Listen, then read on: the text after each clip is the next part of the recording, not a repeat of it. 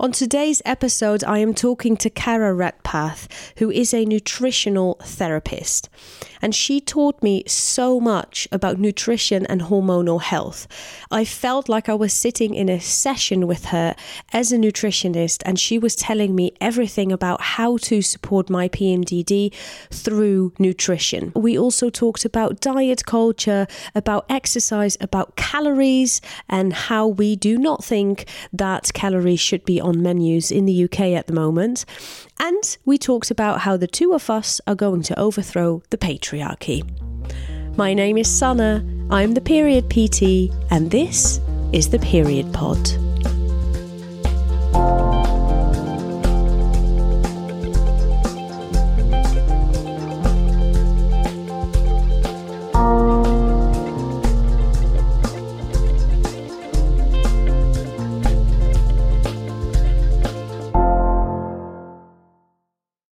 Welcome, Cara, and thank you so much for um, meeting me and for speaking to me on the Period Pod today. Um, you are going to explain a little bit to me about what you do as a nutritional therapist who is specializing in hormonal health. If I say that, I mean you you specialize in a lot more than than just that, um, but you uh, definitely know a lot about hormonal health. But before we get into that, can you just explain a little bit to me what nutritional therapy is? Yeah, so it's so lovely to be here. Um, mm-hmm Nutritional therapy is um, a form of applied bi- biochemistry. So, essentially, what we're doing is we're taking a human's known unique biochemistry and we're applying um, outside influences to it to uh, kind of interfere with it and interact with it and get a desired outcome from it. So, food is the building blocks of life. We are quite literally what we eat.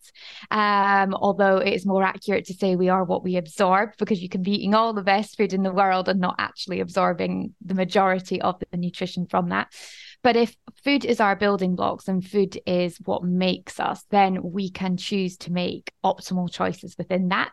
So, nutritional therapy essentially looks at the presenting symptoms that someone is coming with we act as detectives and we go down the kind of um, river of those symptoms and go, okay, if this person is presenting with X, Y, and Z, this system will probably be compromised. So our focus needs to be on supporting, say, the liver rather than the hormones, because it's never the upstream problem that's the problem. It's been affected by something far, far down the stream. Mm-hmm. So nutritional therapy will often be described as functional medicine and all that right. that means is we're looking at the body as a holistic functional whole and we're trying to make it function as best as possible. Um, all systems go, all systems in harmony with each other and not just looking at a pill for an ill, um, which is how allopathic medicine works conventional medicine we would you know go with a symptom get a pill for that symptom mm-hmm. you can also have that in nutrition that you can get a supplement for that symptom but that's not what a nutritional therapist does we are trying to look at what has triggered this illness, what is driving it forward, and how can we remove those triggers and drivers for the person's optimal fertility or well-being. Hmm. And and what kind of illness do I need to think about then? So what kind of issues would someone have when they end up with you? Is that someone who has been to the doctor, has done all the medication, and still feels like this is not helping me? Is is that what I'm thinking about, for example? Well, I would love it if everyone just saw a nutritional therapist when they turned 18. Right. like how people go to the dentist. I would love people to view nutritional therapy like dental checkups, essentially. We're not taught um, how to eat. We just simply aren't. We think we're taught how to eat, but marketing teaches us how to eat. And right. that is not actually how you're supposed to eat. Um, so th- this is not knowledge that I was born with. This is knowledge that I did six years of clinical education for. Yeah. So I would love for people to have that six years of knowledge just given to them on their 18th birthday, so that then they wouldn't have to come see me when they're 34, when they're 55, when they're in their 60s, mm-hmm. because they wouldn't get sick in the first place if they had more of a knowledge about what to eat for their unique biochemistry.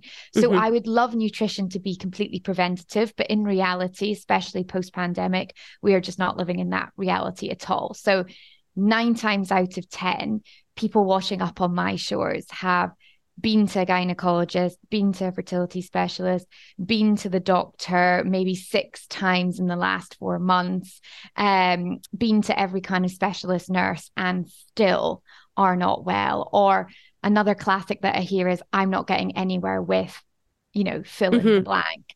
Yeah. Um, and I come from an NHS background. I come from a nursing background. I have the complete and most utter respect for the system. But in light of what has happened over the last two years, our system is on its knees. And where it's failing is in chronic health. And that's what I see. So, you know, conventional medicine is totally and utterly life saving and amazing. And I rely on it myself for acute medical conditions. But right. we are living in a society full, especially from a female point of view, full of chronic health conditions and stress related abnormalities. Yeah. And that's not something that can really be fixed with a pill right. I'd love for it to be. I would love for it to be. It would make my job a lot easier. But we need to change the internal environment to to affect change. So yeah, to answer your question, I'd love it to be preventative. I'd love for mm-hmm. people to come see me before they get sick. In fact, I think that would be the most radical act of self love anyone could give themselves is yeah. when they would just show up before the issue happens. But the majority of people are coming really on their knees. Um, yeah and that is certainly how I showed up to nutritional therapy years and years ago was at my rock bottom. So right. when folks show up like that, I have the deepest sense of empathy and compassion because that is what we are kind of trained to do. We are trained to think that the system will save us. And when it doesn't, that's yeah. when we look for alternatives. Because do you would you like to share a little bit about your about your yeah. journey, then your personal journey? Yeah, of course. So um I started out in this world knowing I was going to be a healer of some description. Right. Um, and kind of through the school system, really got shown that the best possible path for me would be nursing. Um, although in my head, I always had slightly bigger versions of that. I always thought I would be some kind of naturopath or homeopath or something like that. But um, the kind of d- desired career path at that point was nursing. So I went and studied pediatric nursing at RGU in Aberdeen, and um, ever the perfectionist, I um, my rotation was in pediatric A and E, so I was kind of at the um, forefront of very, very, very sick children. So essentially, trauma all day, every day. Yeah. Um, and I doubt it's any different for student nurses now. But when I was a student nurse, we really were thrown in at the deep end, and there was no there wasn't much support. You know, it was learn mm. on the job and try and survive the shift, basically. Yeah. Yeah. Um, and we had a lot more responsibility than I felt as trainees we really should have done. Um, but we used to get these big long summer holidays and um, on one of them i went away to mongolia with a friend to go yak herding um, on horseback because that's amazing the normal way to relax um, and really i'd ridden my whole life but really on that trip got you know phenomenally into it um, and when we got back to the UK about a month later, we decided to um, go for a ride to a local pub down in Leicester. And it was an unremarkable Sunday, truly an unremarkable Sunday. Um, but I had an instinct that maybe I shouldn't be getting on a horse that day. Um, and I just overrode it. I was like, don't be silly. You don't need to listen to yourself on this one, Cara. It, it's fine. Um, and I got on the horse, and the horse blew her girth out, which basically means she filled herself with air. And so when I got on, the saddle slipped. And that had never happened to me before. You know, I've been riding for 20 odd years at that point, and that had never happened. And again, that little alarm bell in my brain was going, not the day to be on a horse Cara, but I just got off the horse. I yeah. um, tightened up the girth and got on.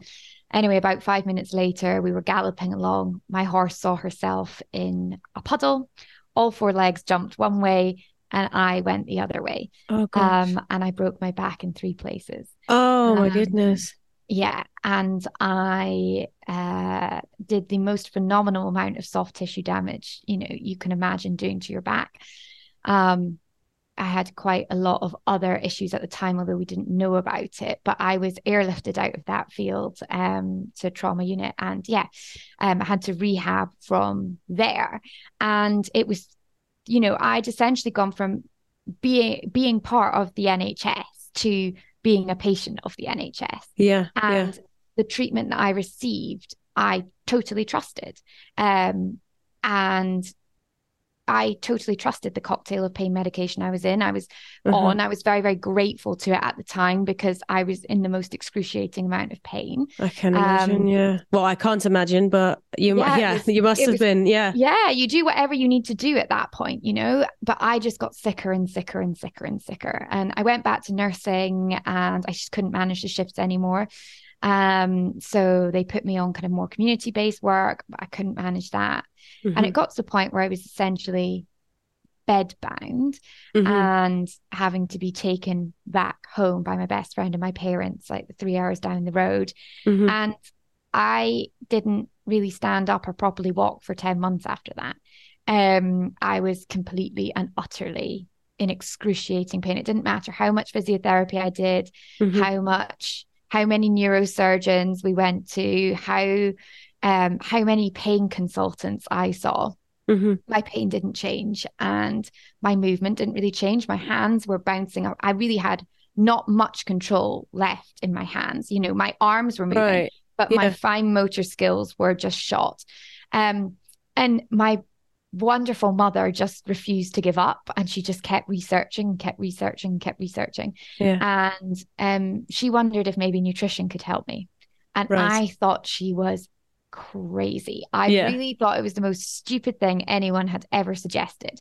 So I very begrudgingly went to go and see who I now know is one of the most experienced nutritionists in the UK.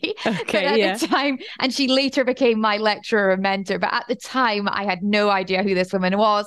I thought she was just raving mad, like this is just going to be the worst thing ever. Yeah. And I sat there with my arms folded the whole time, just scowling at this woman, being like, "How is a carrot going to help my spinal injury?" you know, I was so mad. Um, but she told me that day pretty much the diet that I now follow, the lifestyle that I now follow. She told me that day. And um, yeah, she put some pretty extreme dietary changes in, but uh, within two weeks, all of my fine motor skills came back. Wow. My pain decreased to where it actually is now. You know, I, I don't live a pain free life. Um, right. The extent of my soft tissue injury is not really possible, uh-huh. but I'm on no painkillers. Um, I manage everything with diet, lifestyle, and, and and supplementation. I live an incredibly joyful, happy life, and that is down purely to nutrition. Yeah. So you know, it was two weeks, two weeks. Yeah, and, and, and it happened. changed. Yeah. yeah. And this yeah. had been 10 months by this point, you know? And it gave me the opportunity to start doing my rehab properly. So by that point, yes. every time I went to the physio, I would be worse because I had no resources um, to actually, you know, start to heal. So yeah, then I spent a kind of further year doing intensive physiotherapy. And then I signed up to a course in nutritional therapy and retrained. And retrained. Wow, what a yeah. story. Yeah. That's um, amazing. Yeah. And then I have been seeing clients ever since. yeah, yeah. And it and it must help as well if you what what you were just saying as well, the whole story that comes for, for your background, from your background, to help clients and to help people that ways, you must have such an, an understanding of what they're going through. And I, I bet that um, mirrors into your your sessions with them. So, how did you fell into hormonal health and the female reproductive system? Because I think that's what you specialize in at the moment, isn't yeah. it? Yeah. So yeah. I specialize in fertility and women's health. Um, how did I fall into that? It's a very, very good question. um, so I ask myself that all the time. it's not an easy career. Um, I could just do, I don't know, IVF and have an easy life. Um, yeah, yeah, exactly. Yeah. Yeah. yeah. Well, um, when I first qualified, it was natural flex to do children's nutrition. Um, so that's where I started, and that is where my roots will always be.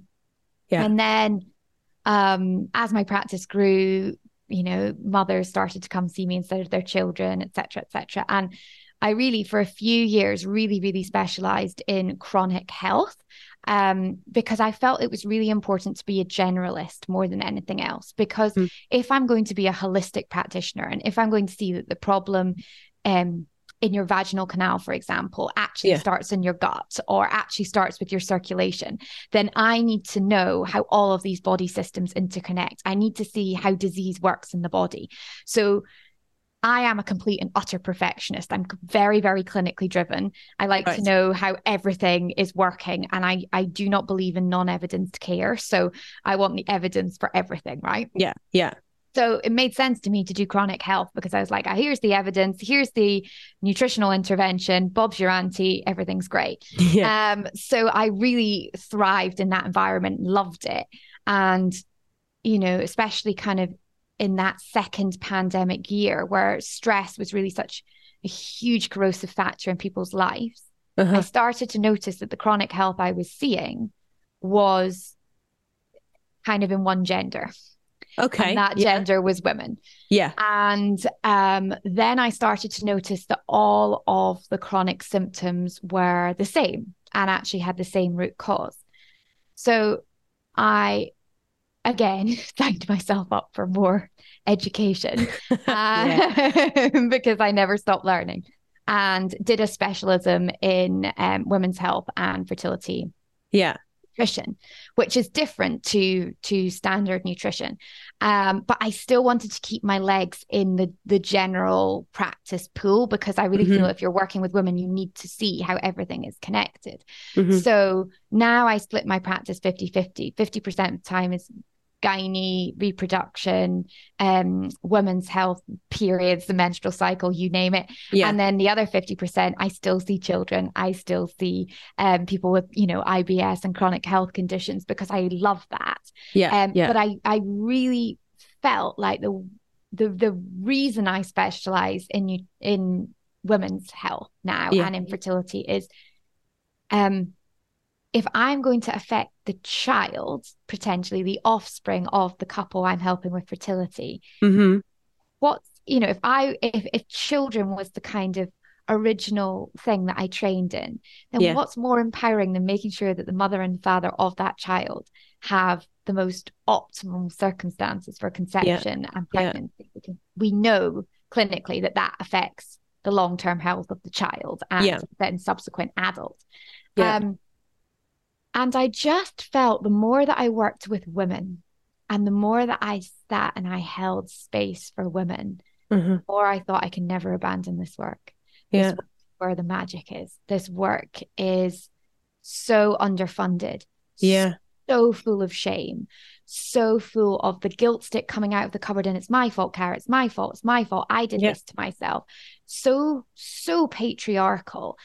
And as a pretty feminist woman, I just thought I've always wanted to be on the periphery. You know, if I'm going yeah. to do any kind of medical support, I want it to be on the periphery of what people are talking about. Of mm. I want to be pushing the conversation forward, essentially. Mm. Yeah. And women's health and fertility was is just where it's at for me. I find it so exciting. I find it so infuriating.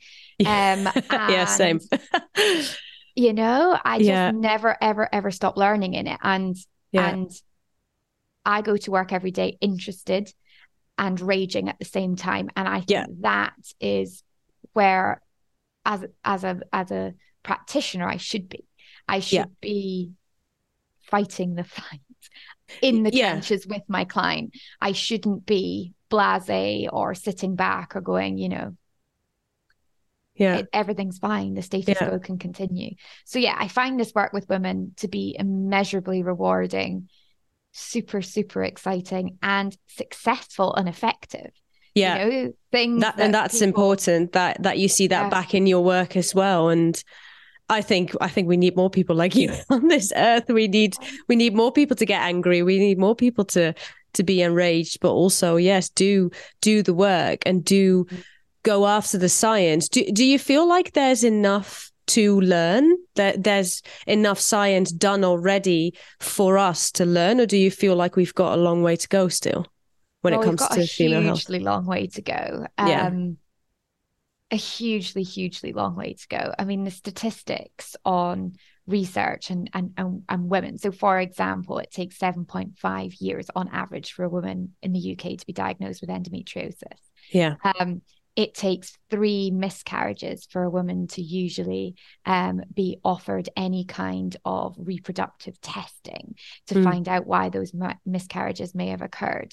Um, on average, if a woman presents with chest pain, then she will wait 24 extra minutes in A&E to be seen than if a man presents with chest pain. Mm. If a man presents with abdominal pain, again, he is going to be seen in 50% less time at an A&E department than if, a woman presents mm. with severe abdominal pain.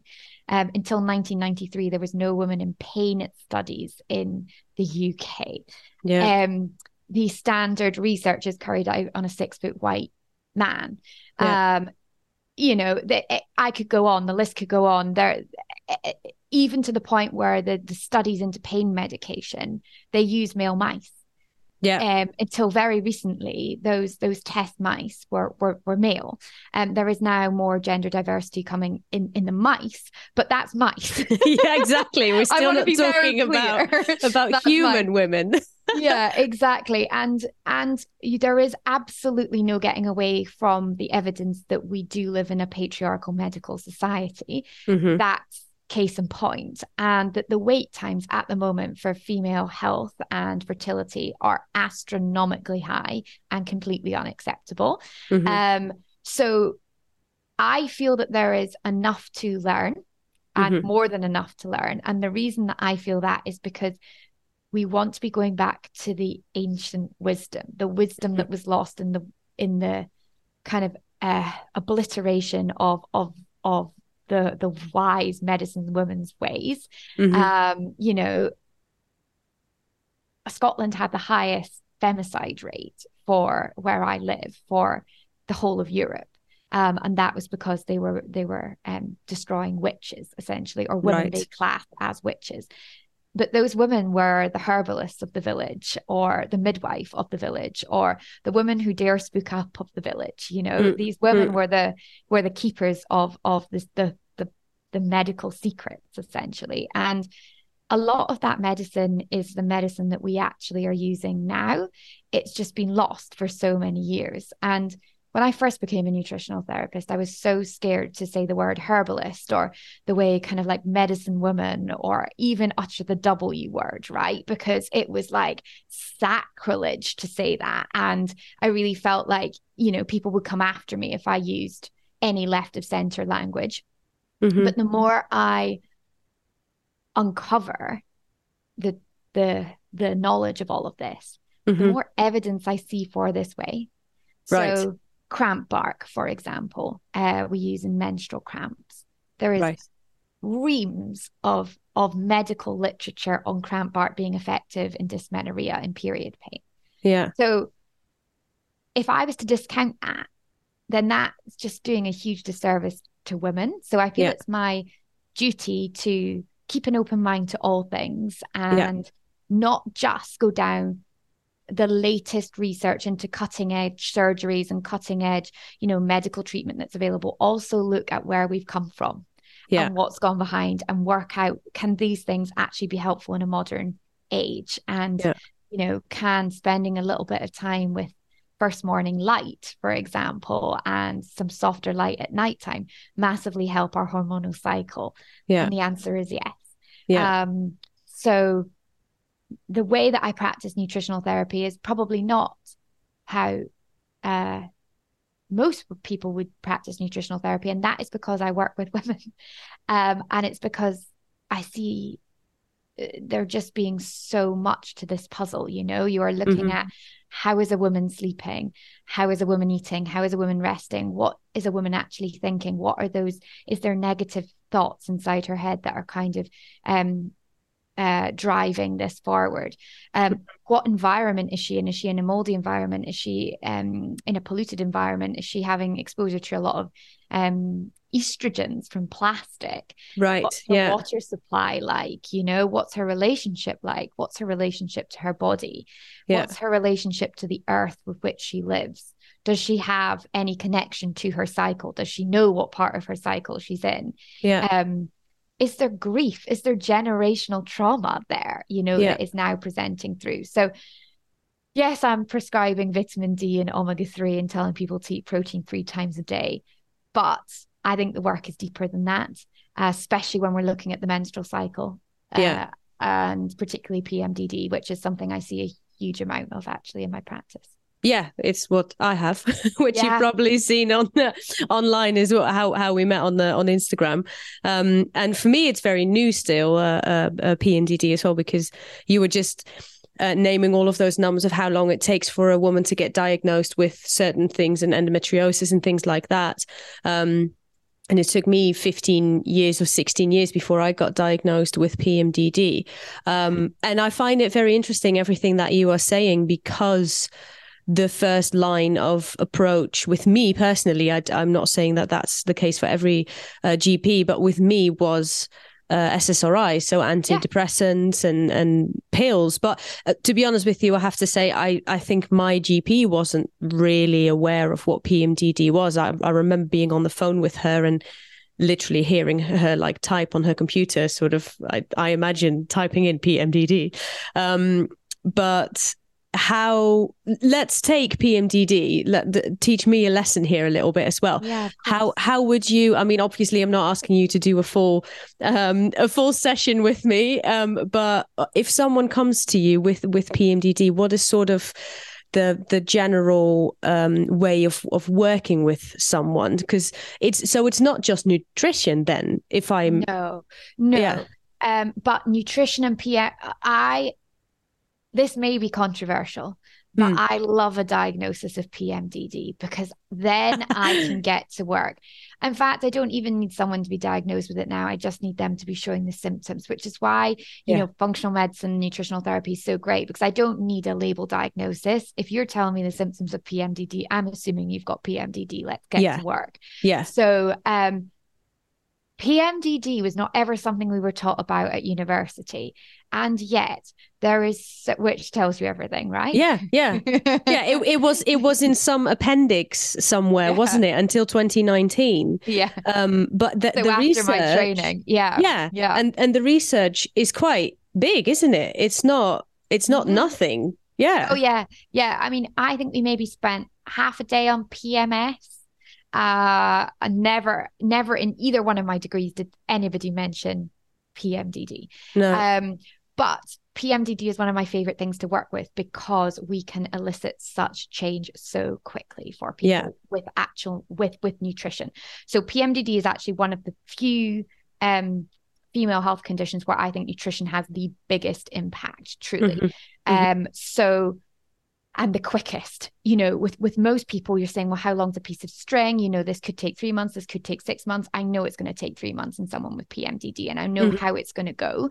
I know in the first month we'll get halving of the symptoms. So instead of two weeks out of the month of symptoms, we'll get one. I know in the second one we're going to probably go down to about five days, and then by the third month we're looking at you know 24 to 48 hours of symptoms, Mhm. um, uh, which is in my mind just incredible. that's um, amazing yeah I also want to preference that I do think SSRIs SSRIs are helpful in um in PMDD, especially you know until you you've stabilized things.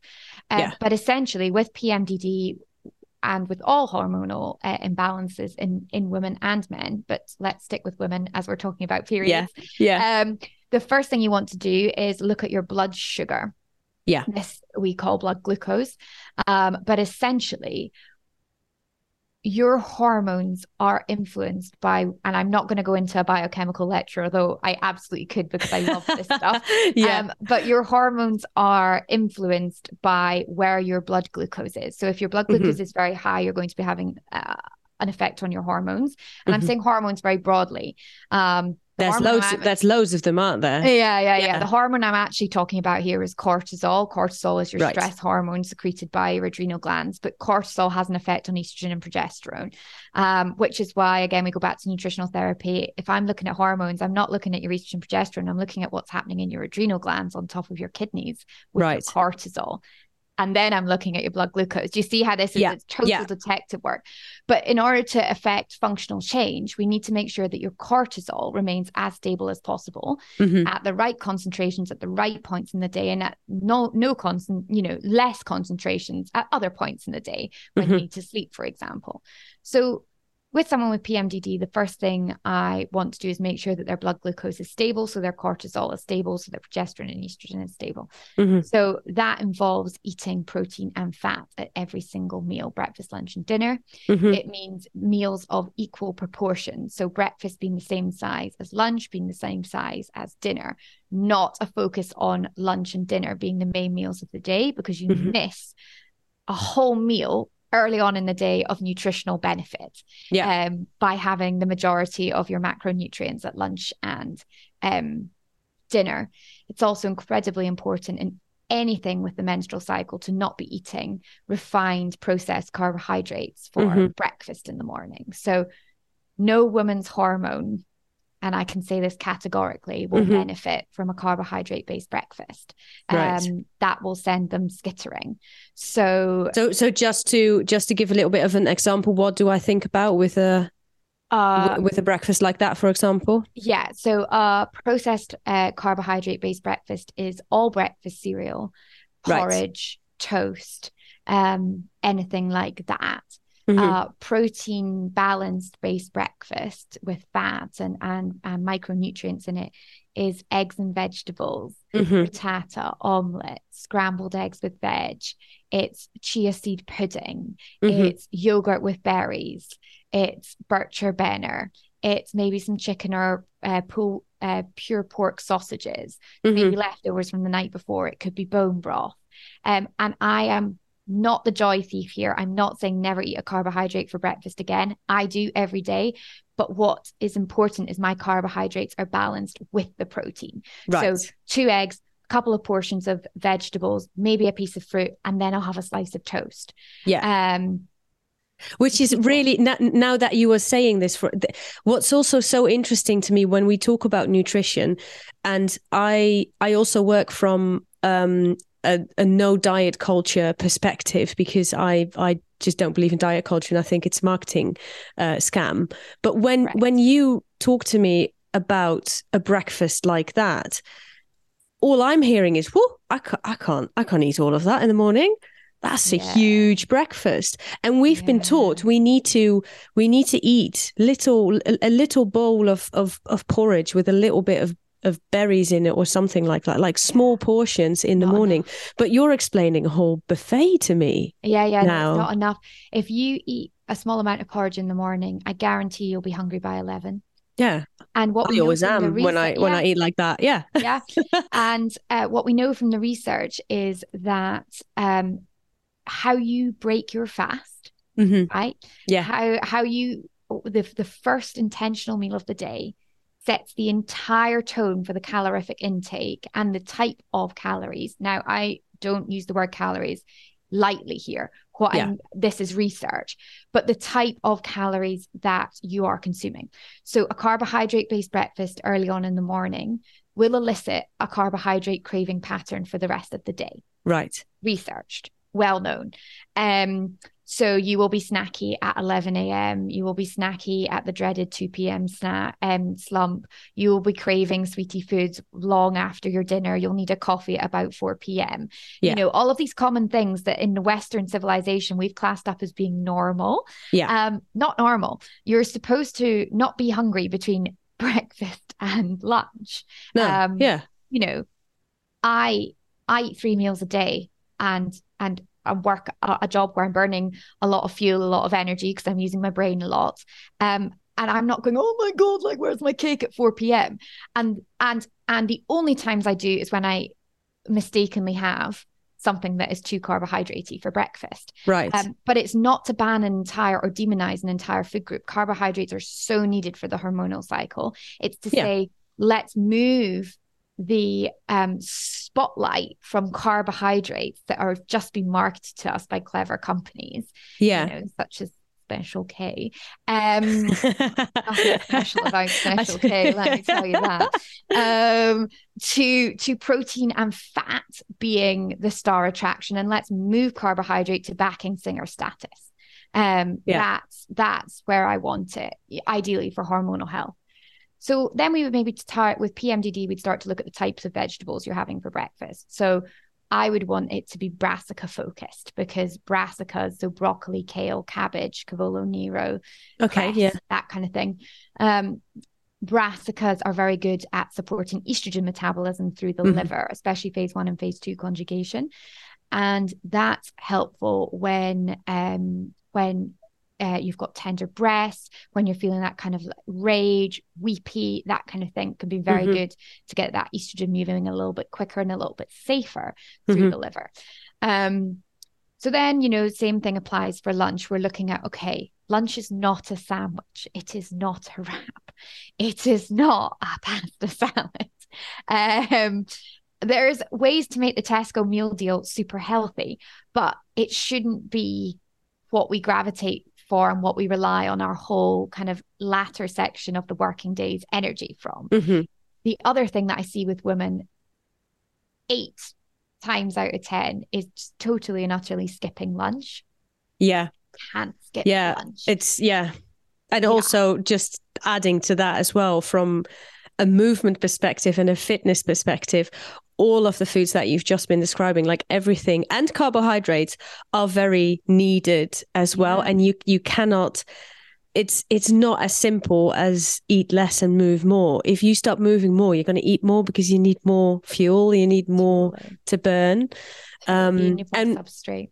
And what's yeah. also interesting to me is the the type of foods that you are explaining. This is another I think, issue with the society that we have at the moment and the sort of marketing that's been put on us. We're not used to eating vegetables in the morning. That's weird, isn't it? We need mm. something like yogurt or or cereal or toast or something sweet. It's never vegetables, yeah. which is mad actually because why, yeah. why why can't we eat vegetables in the morning? Total marketing. You need vegetables because you need the micronutrients in the vegetables. You need the fiber. Yep. especially for hormonal health you need fiber and you need micronutrients. You need b6 you need folate you need b12 that isn't coming from a slice of toast. No. Unless and people please don't come at me when talk about fortification here you know but but but but fortified products are not the synergistic blend of micronutrients that are coming from a bit of broccoli. Yeah. No, no vitamin or mineral or antioxidant or phytonutrient can be fully absorbed in its singular form. It needs its synergistic complement of mm-hmm. other nutrients to come with it. Yeah. Um, so that's why fortification isn't really an effective way of of, of getting uh, optimal optimal nutrition into yeah. people.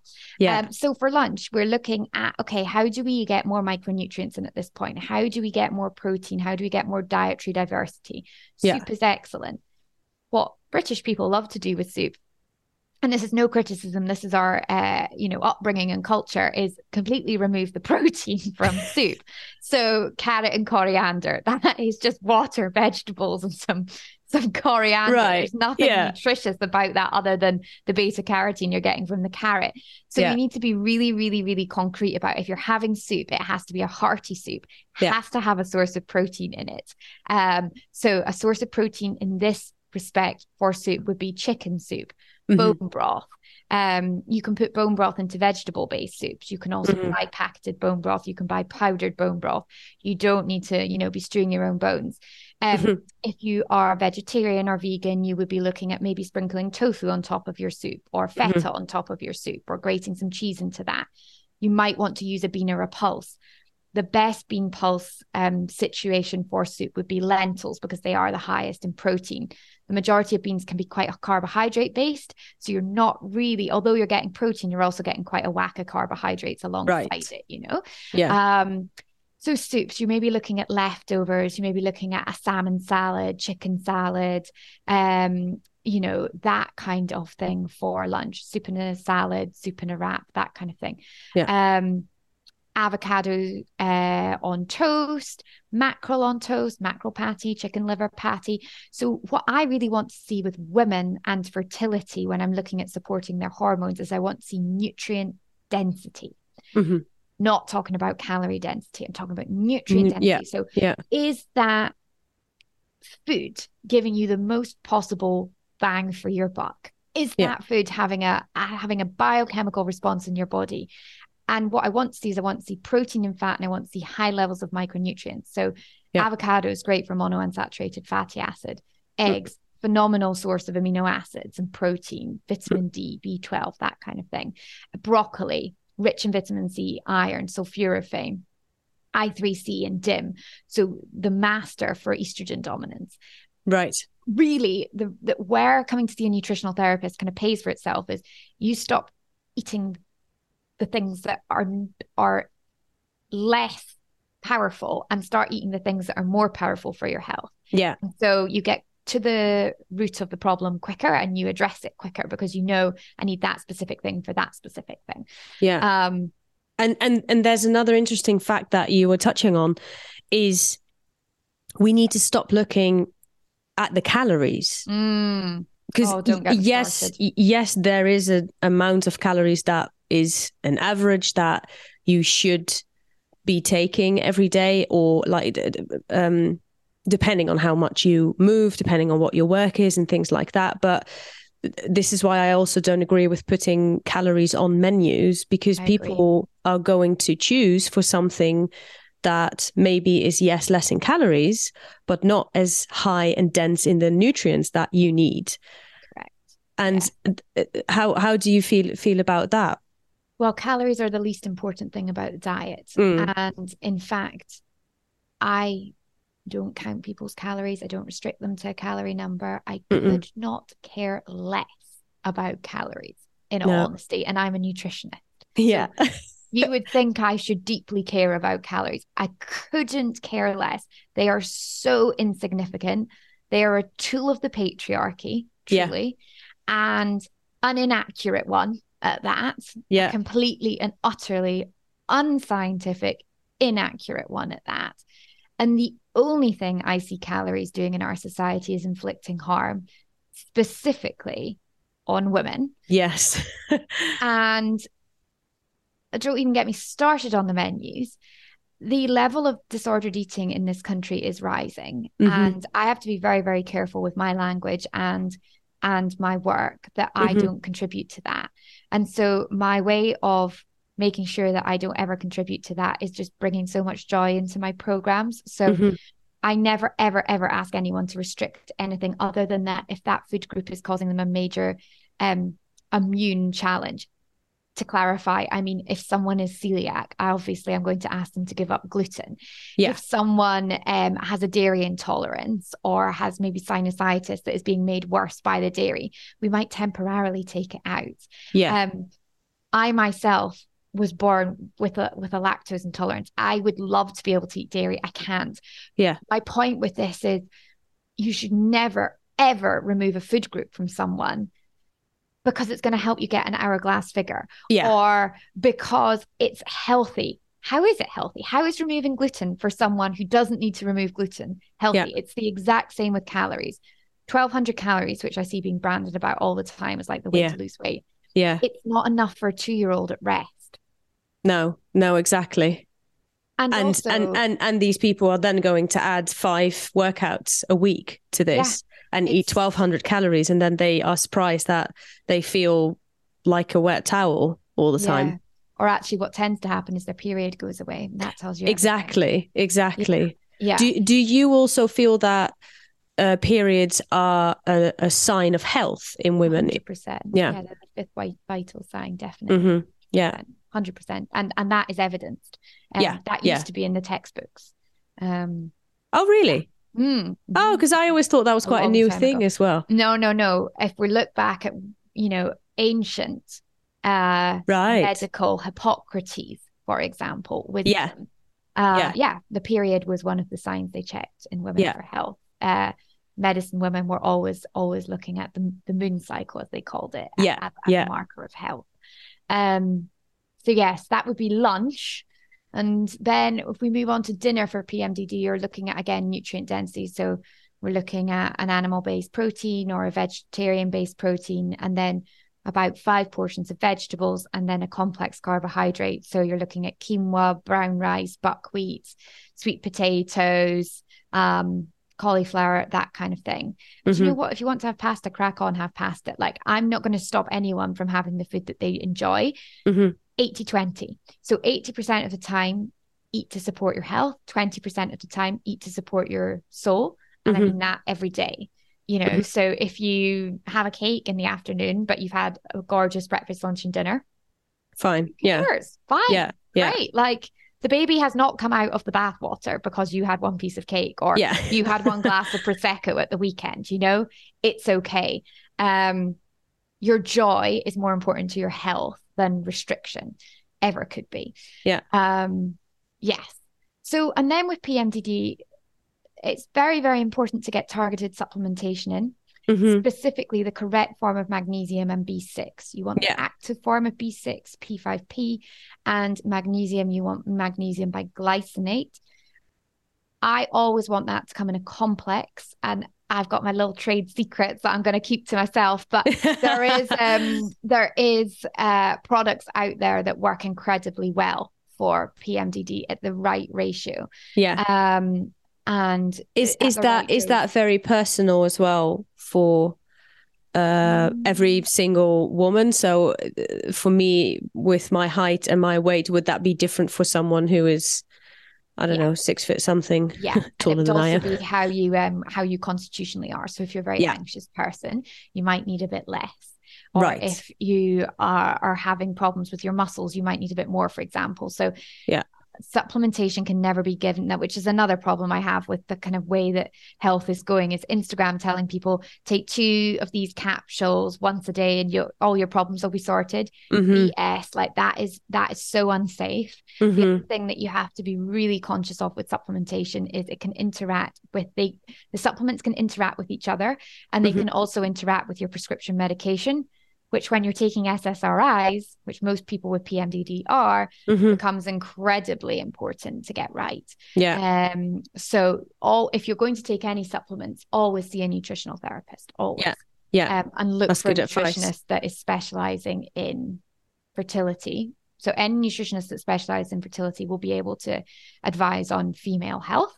Mm-hmm. Um, or they say that they work with the menopause or or female female hormones. Not all yeah. of us are trained in in hormonal health. No, so exactly. Make sure you're picking the correct person there. But yes, yeah, that's with with PMDD, and then um, we start looking at first morning light with PMDD. Mm-hmm. Um, you know, getting outside in the first uh, rays of the sun. We look at the gut in PMDD and see. yeah, that's a there. big thing uh, going on at the moment, mm-hmm. isn't it? Yeah, yeah, yeah.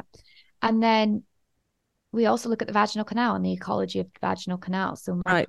you know, vaginal microbiome testing. Yeah. Um, not every woman with PMDD needs that at all, but I have found that a lot of women with PMDD also seem to have recurrent thrush or recurrent BV or that kind of thing. Mm-hmm. Um, so we might be looking there. But PMDD, it's a, it's a quick and easy one with nutrition and lifestyle usually. Yeah. Um, you know, in the grand scheme of things, I think people think quick and easy, they think, oh, I take a pill and it'll be done in two days. When I say quick and easy, I mean, oh yeah, in three months we should get a marked improvement. Which is, I, you know, definitely quick and easy. Talking, yeah, coming yeah. from someone who has PMDD, that is definitely, yeah, yeah. And and in like, I I do want to add to that as well. That there are still things that it has to work for you, and and what what I find the hard hardest when when we are talking about this subject and when we were talking about um, using supplements and nutrition to to prevent your PMDD from happening or to help your PMDD or your symptoms, there will always be, and that's also the holistic uh, approach that you were talking about before. There will always be a lot more because Absolutely. maybe life's throwing you all these things at you that you you are not able to make that lovely breakfast that you were describing earlier or something very bad happens in the family or you you ha- like for me personally just to, to give an example with that my pmdd became significantly worse when i started my own business. I gave up my my job that had uh, an income every month and i knew what was happening. I knew what, what what i was doing. And from one day to the other i said nope i'm gonna do it all by myself and i'm gonna be fine. And yeah that's when the pmdd really kicked off. Yeah because it's massively driven by stress. But exactly to say is is like I'm sitting here in my full humanity. And, you know, I have also walked the gynae walk quite mm-hmm. recently and I've been very open and honest about it. Um, because I recently had an abnormal smear and that put the Mm. literal wind up my sails Yeah. because I felt like well, I first of all felt like the only woman in the world that that had happened to. No one was speaking about it. I felt incredibly scared and frightened, incredibly stressed. And I also felt like I couldn't have any, I didn't want to actually, because I was so stressed, have Yeah. any nutritional intervention. And I didn't think there was anything. Yeah. And I'm saying this because I feel like um, we put so much pressure on women to you just do this lifestyle intervention and everything gets better Yeah. when it's not that simple life happens we are humans like Yeah. grief happens trauma happens your ability to self-care goes up and down and also you can be doing the most incredible self-care in the literal world hmm and you might be that 3% that it doesn't work for.